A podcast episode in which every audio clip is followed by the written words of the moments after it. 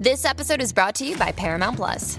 Get in, loser! Mean Girls is now streaming on Paramount Plus. Join Katie Heron as she meets the plastics in Tina Fey's new twist on the modern classic. Get ready for more of the rumors, backstabbing, and jokes you loved from the original movie with some fetch surprises. Rated P G thirteen.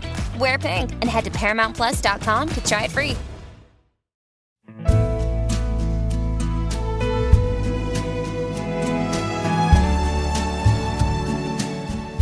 Welcome to this episode of Tea with Twiggy. It's great to have you here. This is a podcast where I catch up with friends and people that I find fascinating. I check that they're doing okay and ask for tips to help us stay at home more comfortable. My next guest is the creator and producer of the hugely successful Mamma Mia! Series on film and in the theatre. She is my friend, the lovely Judy Craymer.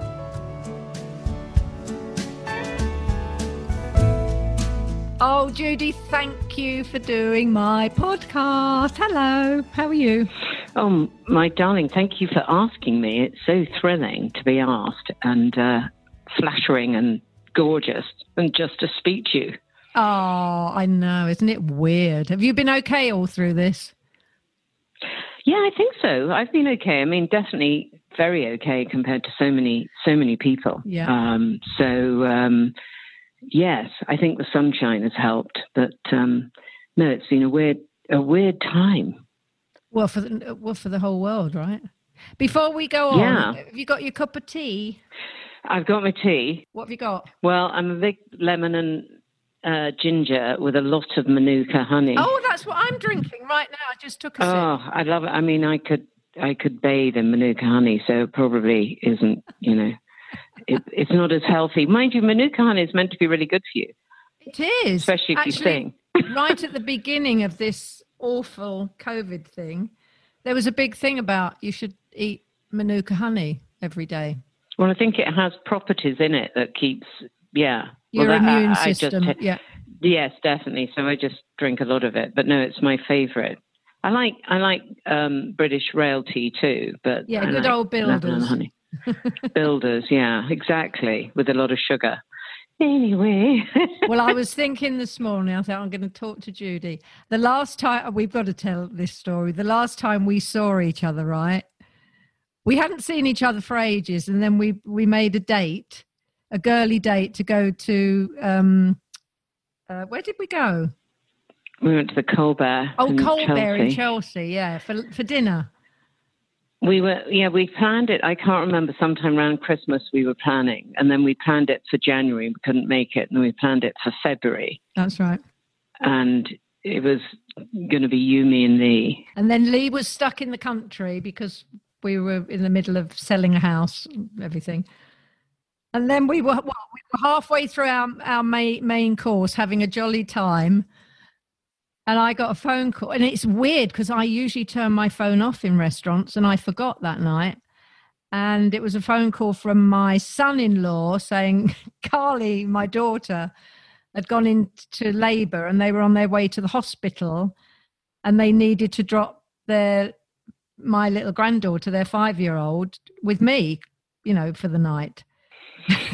And you were very, and I knew the call because you'd said to me, you know, Carly's expecting any minute, you know, probably in a week or something. Mm. And we got our first drinks in, we caught up a bit, the menus came. Of course, this was pre-lockdown where everyone's screaming and shouting in restaurants and talking right. over each other and everything. And your phone goes, and I know something's happened. I know it's not bad news, it's good news, but you calmly say to your son-in-law, uh, um, you calmly say, well, we're just going to order and then I'll be there. And I'm like, what? And you said, oh, they'll take forty minutes to get to my apartment before they go to the hospital. So we might as well have a call. I know. It's unbelievable. I mean, I, I, I've never eaten a steak so quickly in my life, I have to say. And then when we went out, it was biblical rain. It was bouncing off the pavement, and I didn't have an umbrella. Actually, the restaurant lent me one. I think I've still got it. And you ran off into the darkness, and that was it. And then and then he was born like three hours later. Yeah, he was born on the actual stroke of midnight. The hospital said they can't remember a child being born actually on the stroke. It wasn't eleven fifty-nine and it wasn't one minute past, it was right on the stroke of midnight. He couldn't wait to join us for dinner, I think. I know. I mean, I'd only probably just got home, got rid of the rain, washed my hair, and you'd sent a text going, Theo's been born, although I didn't know he was Theo at the time. So I feel very connected to oh, him. Oh, you are. The next, when we are allowed all to meet up, you've got you've got to meet this little chap. He's very sweet. But it's sad because we only got halfway through our dinner, so we've got to we've got to take a, a rain check on that actually when we can. Yeah, one, one drink and one course, and that was it. So we've definitely got to uh, get that down. And then, but then four weeks later it was. So then we went into Crazy World. I know. So, did you um, did you stay in London or did you go to the country? No, I stayed in London because I felt more kind of, I mean, at first I wasn't sure, you know, I was worried that it was going to be like, you know, Italy or somewhere where if yeah. I went to the country, I might not be allowed back to London. So I was yeah, kind yeah. of, and, and so I stayed in London. Of course, we had no idea for how long or anything. And so I...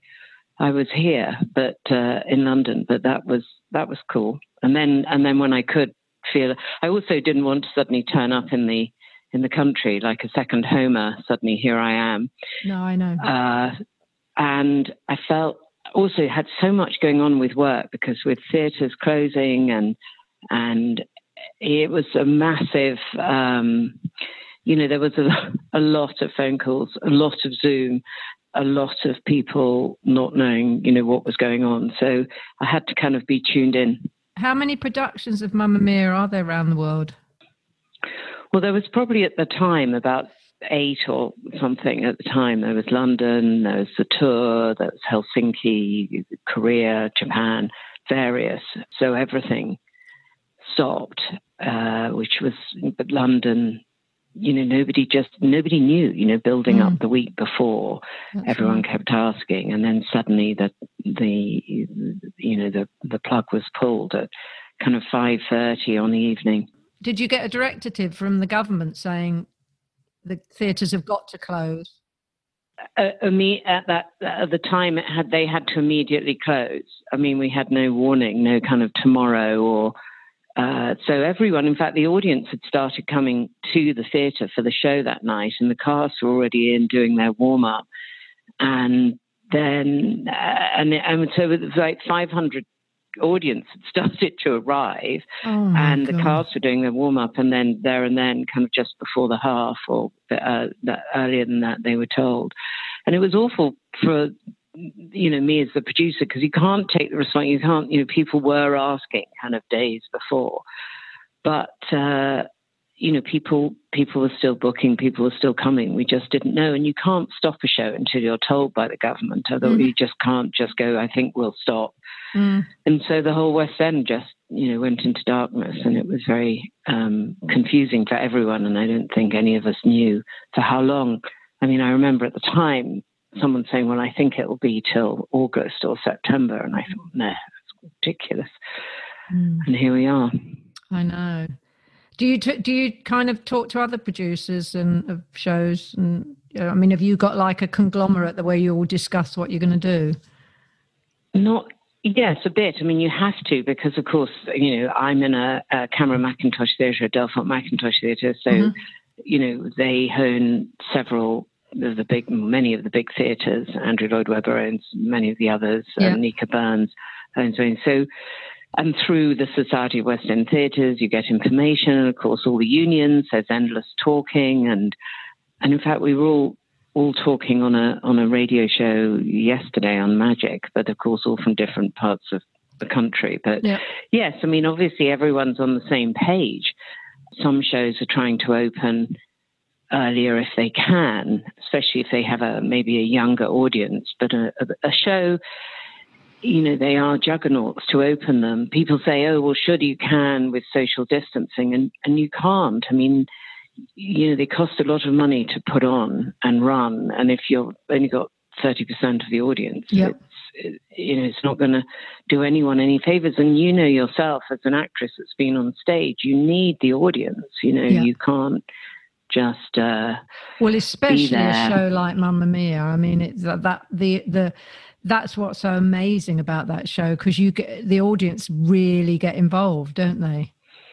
Yes, they really participate. It's a community. I mean, they, mm. they love it. And, you know, the whole event, going to the theatre, and everyone loves the story of it, and they sit, and then they, at the end, you know, stand up. And and and that, but that is, you know, the musical theatre audience mm. is a kind of community, isn't it? it? Is. You go there to have mm. a nice time. And if you can't, and now they're saying, you know, singing on stage is, you know, difficult, but also we have to take care of the cast and the musicians and the crew, and of course you know how tiny theatres are backstage, so none of those things have really been worked out yet. Until they are, we can't be back, which is mm-hmm. incredibly tough, even if you're in a massive theatre. I know some shows have tried it. There's a show that's been running, Skopelos, in Seattle, but but I mean, also to put the shows on now costs a lot of money, because if they'd come off for a few weeks, you would just kind of, you know, everyone come back, maybe do a couple of rehearsals, dust off the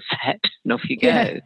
But now it's almost putting on a new show. You know, it's it's of you've course. got to remarket it, you've got to re-put the tickets on sale, you've got to, you know, the cast. Some people might want to be in it still, some might not. Yeah. You don't know. Well, let's all just hope that in the not too distant future. Yeah, I mean, it's a it's a calamity, but there's there's worse. I think I, I can't believe it. It's going to get much better before next year.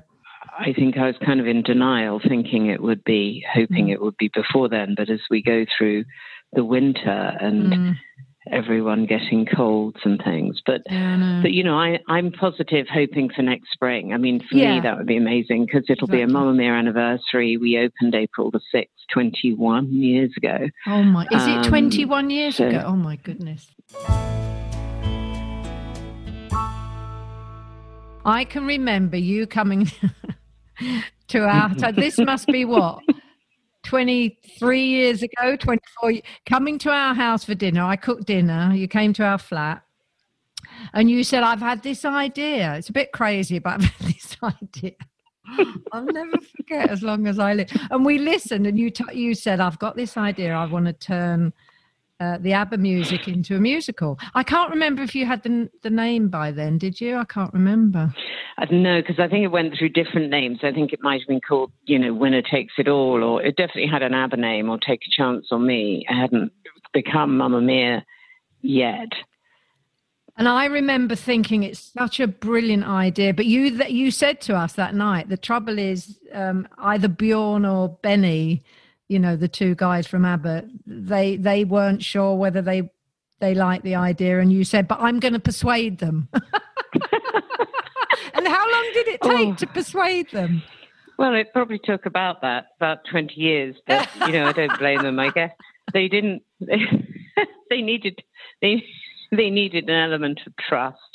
Yeah, it was, I remember, yeah, and you and Lee were so supportive, and because uh, we'd met, well, we met um, yeah, when, well, going back to, to wait, yeah, we wait. met in the eighties when you were in, I think you and Lee were in Madame Suzatska, the movie That's directed right. by John Schlesinger with Shirley MacLaine. That's right. And I kind of was a bit starstruck and hung out with you all. And I'd managed to get a job on the production, kind of conning them all into the fact I could raise sponsorship. I had no idea what that meant, but I think John Schlesinger thought it was quite fun if I got a picture for Coca-Cola with you on or something. So I don't know, but I, I was just so kind of wanted to get behind the scene in movies. I'd worked in theatre and... and uh, but we hit it off immediately, didn't we? Yeah. And then we were going to work together, and then we didn't, and then we stayed friends. Of course. I mean, you know, because, you know, there are people... And then I ended up pitching. Yeah, we, there are people that you meet during your life that you know you'll never probably see again. You get on, but, you know, but there are other people you meet that you really connect with. And I think you and, and Lee and I were that ilk, really. We just got on yeah. really well. No, we had a couple of really good projects that we couldn't get going. I was really, really keen to find a movie project for you, and I was working for a movie company, and um, I think that's when we, we spent quite a lot of time together. Um, and, of course, we had so much in common with Broadway and London, and uh, I think Lee was doing um, Merchant of Venice with Dustin. With Dustin Hoffman, yeah. Wow, it takes me back. So our, path, so our paths collided really all the time. But my biggest memory was my mum was so impressed, you know, because you being the icon that you are and the cultural icon, the symbol of all kind of gorgeousness. And years before in the kind of seventies, I remember my mum saying, I've just seen Twiggy with her mother having tea in Debenhams.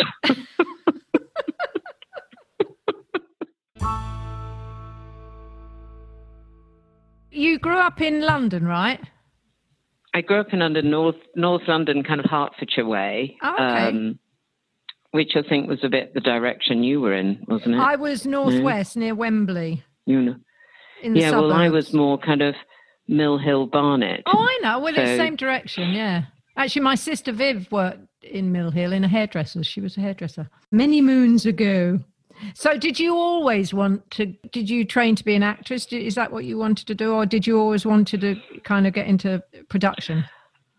Oh, yeah, I never wanted to be an actress. Um, I just completely admire actresses and act- actors. But no, I always loved behind the scenes, just always mm-hmm. like doing things behind the scenes. So right from school plays, I was making all the props or bossing everyone around. I wrote a terrible play when I was like ten years old, which was a complete rip-off of Upstairs, Downstairs, called Ask Tweeny. And I remember just the poor parents had to watch everybody do this play. I have no idea why. um, and I was doing the scene changes, in charge of everything. And that was when I was like ten or twelve. And That's then hysterical. I just, so then I would, you know, I, I actually go and work on other people's school plays and do makeup and stuff, anything to work backstage. But what I was really doing was also horse riding. And I thought that was going to be my career. I didn't think theatre was going to be my career. So oh, that's interesting. Yeah, because um, you, you've got some horses, haven't you? I have now, yes. There was a big gap. But when I grew up, I all I wanted to do was be a professional rider or teach riding. And you know, the reality, my, my parents weren't, um, you know, they, we didn't live on a farm. You didn't, we didn't have, you know, I had a horse or two horses and I did work for some of the big riders. So I did kind of get experience going to some of the big international shows. And my dad said, you know, you can't keep the horses if you're not going to earn a living. So what are you going to do? Yeah, because horses are expensive, aren't they?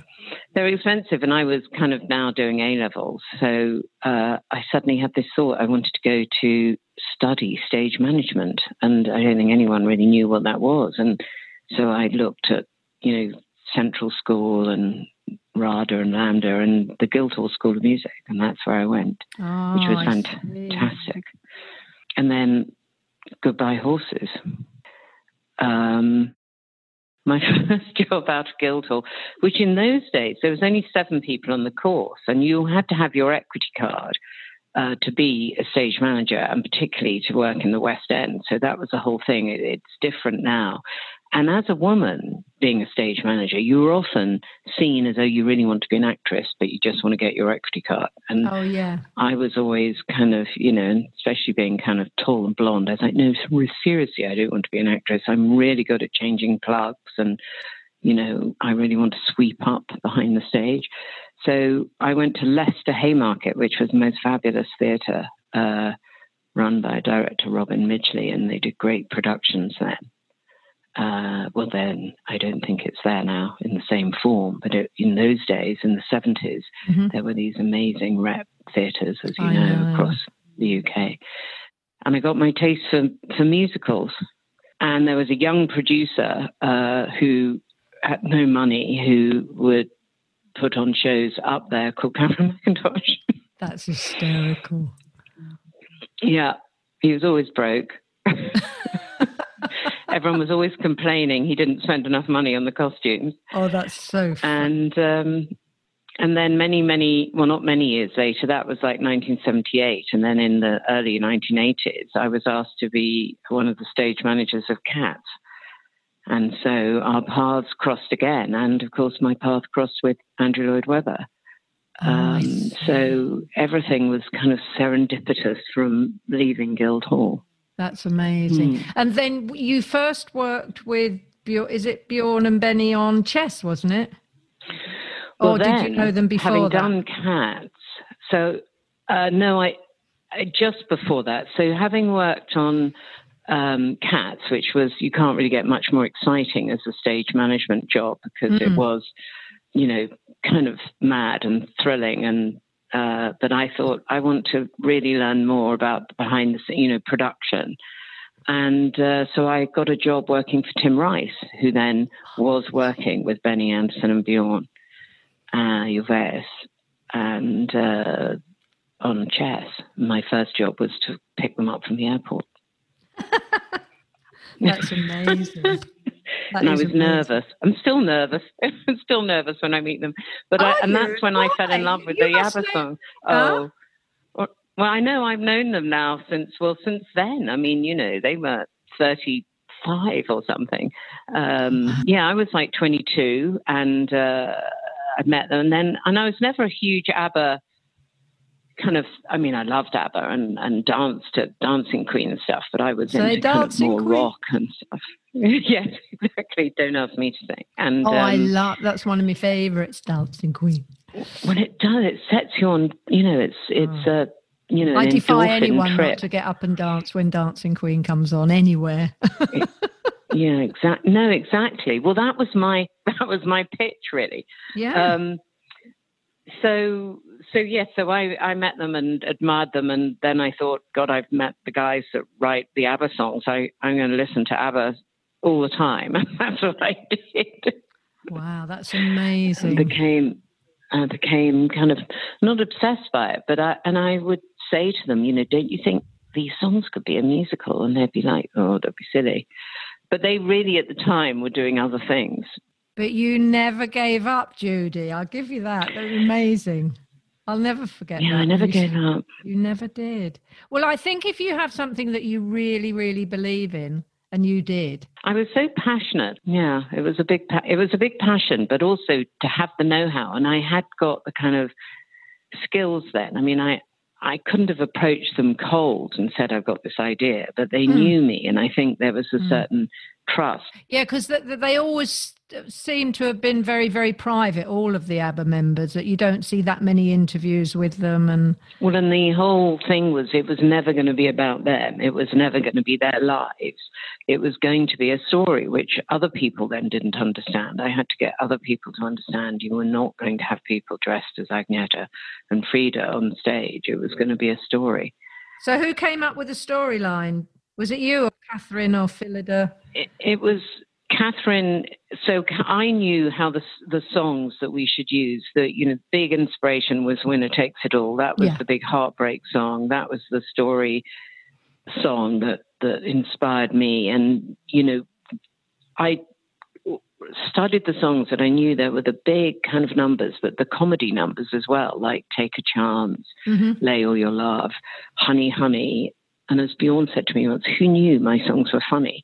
Um, and and so I it was finding the right story. And I did talk to several people and writers. And then I met Catherine Johnson, who had written some plays. And, and I knew, like, music a lot. And we just got on really well. But she just came, she just said, when I, I said to her, it's got to be two generations. It's got to be something that reminds you of having a good time, because that's what ABBA music does. You, it's got to take you on a on an odyssey, on a journey, like a summer holiday or a wedding. And she went, a mother and a daughter and a wedding. And I was like, you're in. And um, we became firm friends, but also she wrote, you know, fabulous stage play. And then we bought, and Phyllida came on board in early Which I, you know, so actually back then to be working with three women, which now is kind of hailed as, you know, diverse and interesting, but it just seemed completely natural and organic that I had reached out to. And we're all three very different women. And I think we probably all influenced those women's roles in, in Mamma Mia. Oh, absolutely. one hundred percent. And I think that had a lot to do with the huge success of it, don't you think? Apart from the music. Um, people do see themselves in that, mm. you know, whatever configuration, and they are great roles for women. And of course, you get now the younger generations that, that love the Sophie characters and all want to, to, you know, and the gorgeous boys and things, but also those those women. When Carly and I went to see, we went to a kind of a morning showing of the sequel, and when it came to the song, when she sings, you know, with the daughter, we both held hands and just sobbed in the cinema. I've never cried so much in my life. And there's Carly, my daughter, sitting next to me, aged thirty, and we were just blubbered. Well, in the first movie with Flipping Through My Fingers, and then in the second movie with I've Been Waiting for You, I mean, they are, and I think I think dads as well, I think they all, oh my God, even shooting, in the second movie, shooting that scene, we were all kind of, yeah, in in tears. Carly had Joni, my granddaughter, who's now five. She says every time she hears Slipping Through My Fingers, she just breaks down.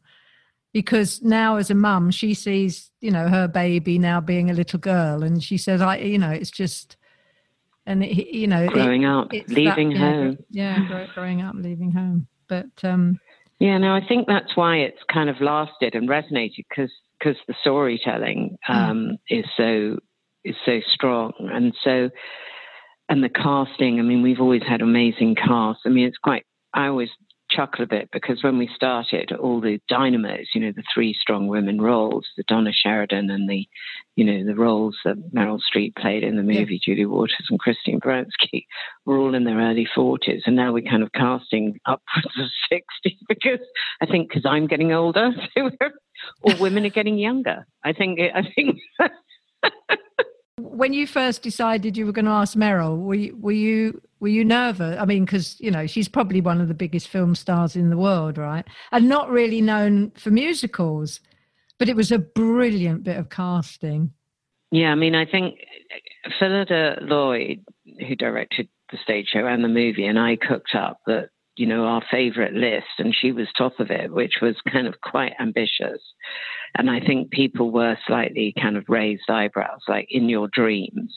But I think also we kind of broke the barrier of age, because I think, you know, there was a moment, you know, surely you're going to be casting somebody in their thirties. And we're like, no, we think Meryl, and I'd seen Meryl doing Mother Courage uh, at the Public in New York in the park. And she was incredible. And I, I remember thinking, good, she's a De- Donna Sheridan character. And I actually rather brazenly called her agent and said, um, we would like, we were doing the film with Universal, and you're meant to, you know, follow the rules and do certain things, like report to the studio first before you contact a major actress. But I didn't. I just called the agent and said, we'd be really interested in Meryl Streep playing the lead in Mamma Mia. And he was like, yeah, whatever. And then he must have called her. Well, I know she told me this. He called her and said, they've offered you the lead role in Mamma Mia. And she went, I am Mamma Mia. I'm doing That's it. Brilliant. And everything changed. And and Phyllida and I had never done a major movie before. And we all joked, because we were going to have T-shirts saying we were in before Meryl. Because once Meryl came on board, you know, everyone came on board. So and it was, it was, a, yeah, a, she loved it. it. It was slightly a big hit, wasn't it? It was slightly a big hit. And she, you know, she was so ambitious for the film and so good at working with everyone and so loved it and just loved singing those songs. Well, she's such a lovely I think, lady. I mean, I don't know her well. I've yeah. met her a couple of times in New York, but she's, and she is, I mean, I, I can't think of anyone else. She's just so versatile. She can actually do anything. Somebody once said yeah. to us, yeah, Meryl, because we were saying, you know, she, she can do any accent. She, they said, yeah, but can she do American? Because she can do anything, you know. Yeah, she can, um, and she really wanted. She said to she said to us, "I want to do this because I, you know, I want to do. I want to. I want to, you know, up the game a hundred." two hundred percent on on energy, and and she had nine massive numbers, I think, to, yeah. to get through. And I remember her being quite upset when she was coming, you know, I've only got When It Takes It All to go. But um, she she brought so much brio and, and heart to everything. Um, and of course, with all those major stars in that movie and the second movie, they're terrified of singing and dancing. So yeah. I had complete control of them because I could threaten them with a new dance or a song. You know, Anthony Van Laast, the choreographer, was like, no, no, keep them away from us, keep That's them away. So and of course, in the first film, it's always a joke, Colin Firth and Pierce, you know, they they enjoyed themselves so much because they got the young, beautiful dancers to give them top tips. You'd find them in a corner going, okay, shuffle, shuffle, step, shuffle, you know, can we do that again? Brilliant. And then getting Cher into the second film was that was a brilliant was that your idea? It was actually, because oh, I love her so much. We weren't sure how we would, you know, we we knew, you know, we definitely had a, a great script that was written by Ol Parker this time, and um I'd always said, you know, we didn't know how much Meryl was going to do of a second film. Um she doesn't or you know, she doesn't do sequels, and also, you know, where was it going to go and what would she sing, et cetera. So yeah. I thought, well, we need a, we need to have some, some other dynamo power here, and also how it, how, you know, we need to take the story into another place. So I, you know, I said we've got to have add to our already fabulous cast another, and of course another generation, you mm-hmm. know, to have. Cher, and of course how hilarious that she was going to be playing Meryl's mother, and they're oh, only like two years between oh, each other. Brilliant. So, but Cher was, I asked Cher about the first movie before we talked to Christine Baranski, so I'd met her to ask her to play the role of Tanya all those years ago, like two thousand six, mm-hmm. and um, she didn't. But I, I couldn't get her out of my head, so this time she said yes. And was very tickled she was going to be playing Meryl's mother. And they were hilarious the day, the couple of days they were shooting together. But I have to say, Cher singing, I mean, I love Cher's voice, but Cher singing those songs, because I usually you only want to hear, you know, the ABBA songs, but actually Cher's um, album that she did after the film, I think it's fabulous, don't you? Absolutely. Yeah, she then became very into her ABBA yeah. songs. And I knew she'd always liked Mamma Mia because that's why I approached her all the years ago, because she had seen the show. But mm-hmm. hearing that voice, you know, the way she storytells those songs, and mm. certainly Fernando, um, and I was, you know, completely... Yeah, she get, she's obviously one of those singers that gets you kind of in your tummy. Do you know what I mean? They kind of yeah. hit you. Absolutely. Oh, my God, that voice. So... And I remember saying again to Benny and Bjorn, you know, we'll get Cher. Do you think you'll get Cher? And then saying, who do you think, this, that, and the other? And obviously Cher to sing Fernando. And then she just, it was, it was uh, incredible. And then Andy Garcia to to play Fernando yeah, was, amazing. You know, it just kept. And we did have a couple of days with them all there, and it was. Um, And, you know, the greatest coup was getting Cher into Super Trooper, into the end credits at the end, because oh, she was yeah. coming in to do her number of Fernando and her scenes. And I'm always, you know, you ha- we have to have that moment at the end, yeah. which is the feeling like people get in the theatre where you're joining in, you're with those people on that island. So she said to Anthony Van Laast, choreographer, so what's the song then? He said, Super Trooper. She's like, I hate that song.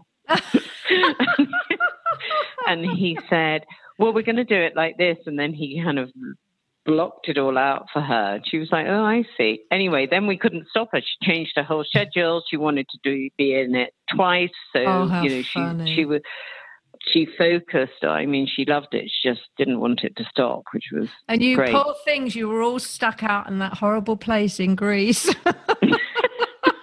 Well, I know. Well, how, the, how many months you were think, you out there for both films? Well, on the first movie, we were out in Skopelos in Greece, yeah. um, which was, we shot all the songs inside at Pinewood on the first mm-hmm. film in the studio, because you kind of need the protection. You can't be out in the elements to do those big numbers. Apart from Christine Baranski was on the beach and Meryl Streep was on the clifftop for Winner Takes It All. Um, and then the second movie, we were in Croatia in a beautiful island called Vis, oh, pretending to be Greece. Yeah. yeah, heaven it was. Uh, hard to believe that we're in lockdown now, and I know. There was, I don't know, five hundred well, the Greek, crew. The Greek we were all... tourist board must love you. Oh, I you think so. I think just... there's... I think there are um, Mamma Mia tours and all kinds yeah, of things I mean. That goes on on Skopelos, and I think Piers Brosnan's flip-flops are kind of, you know, mounted on a wall somewhere in honour. Um, That's hysterical. That is so funny. Uh, is so, funny. yeah, I can't come. They were amazing places to shoot. And again, the actors, of course, you know, it was like some kind of special holiday because we chose these beautiful places. And because we were kind of captured on an island, so, you know, normally in a film shoot, people can come and go. You know, yeah. they go, well, you know, so-and-so's coming in for a week and then we're shipping them out. Well, it was so difficult to get people in and out from the islands, and also with the weather and things. So everyone just had to stay and have a nice time. I would say it must have been like a wonderful holiday. For some. Not for, for the producer. I'd say not for the producers. Well, you're all right now. They, they, I think they've been quite a big success, haven't they? mm. Yes, phew, that's done. But no, it was fun. It was amazing. I think because people have a nice time. You know, while you're making a movie and you've got ABBA songs playing, you really don't have the usual grumps of people. No, that's true. People. Well, actually, you know, I, I, as you know, I did that musical on Broadway, what, thirty odd years ago now, and. If you're doing them, and ours was ours were Gershwin songs, which are equally beautiful, not quite so upbeat. Beautiful, but, but it's amazing once you hear that orchestra strike up. Even though you go in sometimes and think, "Oh, I don't think I can get through this another three hours of this," you know, you might feel tired or just fed up. And then you hear that orchestra strike up and the music playing, oh, and it just magic. It's like adrenaline. It's like it's like um. a magic potion. And I'm sure that happened, well, not only on the stage versions of Mamma Mia, but on the film. And it just, music, um, music, you know, well, we all know music takes you places, you know, it's great memory maker, isn't it? If you hear a song yeah. and it takes you back to either a good place or a sad place, but it, it does take you physically there. That's Which is power. why, yes, it's so important to, you know, to have movies like this and theatre, and you can't just stay at home and listen to music. You have to kind of no. share it, and that's what these experiences do. But I think film, um, filmmaking is starting up again from what I've heard. I've got a few friends who are doing some stuff on film, slowly. Slowly, I think it's very tough. I mean, I'm not doing one at the moment. I'm uh, talking to a lot of people that are, and, you know, there's a lot of restrictions, and of course added to the budget with the whole management of lockdown and COVID. Not quite sure if you're allowed to do kissing scenes or anything. I'd say, what what if it's, you know, if there's a sex scene, can they do that? I'm not sure.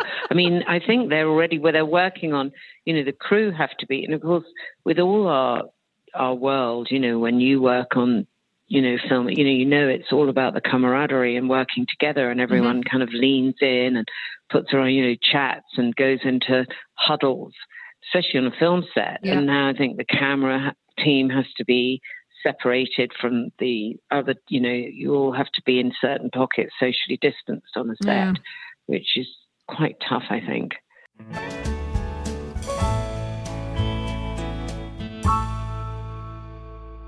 So have you got projects you're working on that you kind of are just kind of on hold for the moment, or are you still kind of putting things together for when we can get through this? Yeah, I mean, really, I've, and I'm working, I mean, my office is, I mean, we're, we're, everyone's working from home, but kind of working towards getting the shows back and getting the shows back in other countries. I mean, we were meant to open in Hamburg in October, and that got postponed to the end of November. And today I heard that's postponed another year. We have the U K tour and international tour to get up again next year. And of course, all those dates have, you know, because all the shows touring of now, it's like juggling jellyfish trying to work out which show goes to which theatre.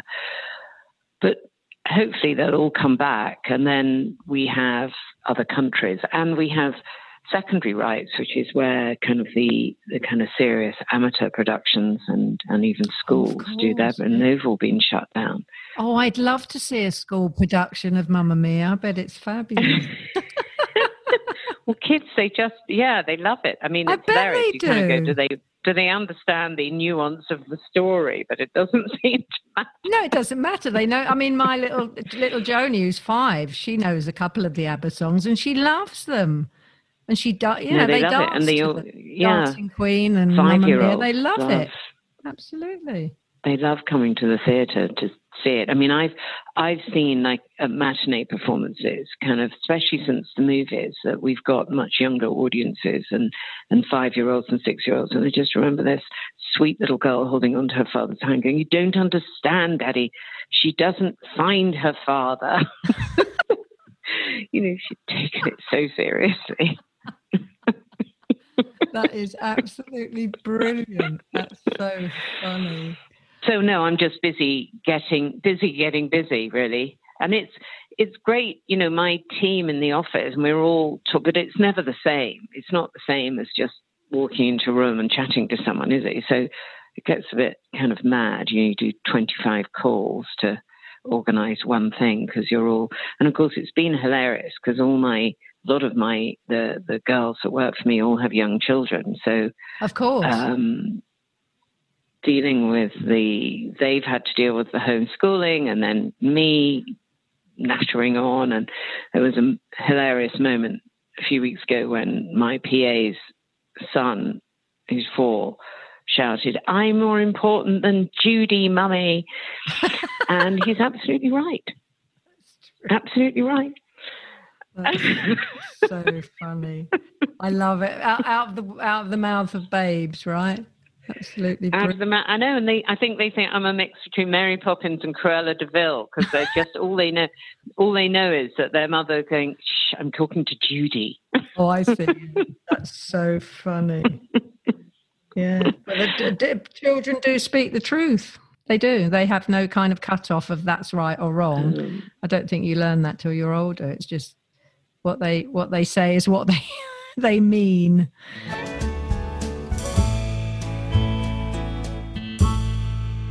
Have you taken up anything new in lockdown, by the way? I'd been doing jigsaw puzzles and knitting. Well, you were always good at handcrafts and things, but you've also been walking and organising a new house. And yeah, that's true. Lots of grandchildren. What have you, what, have you learnt anything? Uh, well, sadly not. I had ambitions, but uh, I've read... I've read some, I've read quite a lot, but I've become addicted to a Peloton. I bought myself a Peloton bike. So I now pretend I'm Victoria Pendleton and I spin at home on this bike. I'm a bit worried I might suddenly keel over and have a heart attack. But Annie, you must be getting really and fit. And it's great. I am quite fit, and they have these women, or you have men that shout at you. So I'm never lonely because I just go on the Peloton. There's a woman going, "It's all fight, no fear, be a warrior." That's and so I love it. Fun. Yeah. Well, I love you very much, and I can't wait to I love see you. you. Too. I can't wait to see you properly. I can't wait to see you properly. My love to Lee and to Carly, and I can't wait to meet. You've got him because you were you were part of his birth, really. I was part of it. Part of it. I remember that night will never be forgotten. Thank but you. But I love you lots, and we'll talk very soon. And thank you for having tea with me.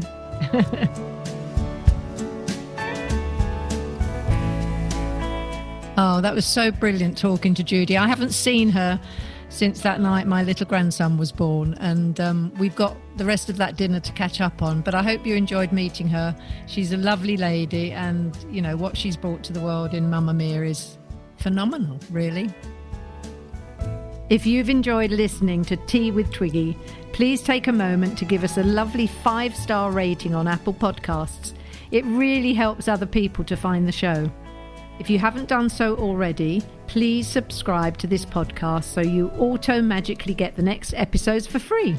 And do tell all your friends and family about it too. If you want to connect with me, I'd love to hear from you. You can find me on Twitter at Twiggy, or you can find me on Instagram at Twiggy Lawson. My thanks go to all the people that have helped this podcast happen. Many thanks to James Carroll and all the team at North Bank Talent Management. Thanks to all the team at Stripped Media, including Ben Williams, who edits the show, my producer Kobe Omanaka, and executive producers Tom Wally and Dave Corkery. The music you can hear now is my version of Waterloo Sunset by the Kinks. If you'd like to hear the whole song, you can find it and all the other songs I've recorded on iTunes and Spotify, so check it out. I look forward to you joining me for my next episode. So see you then. Bye.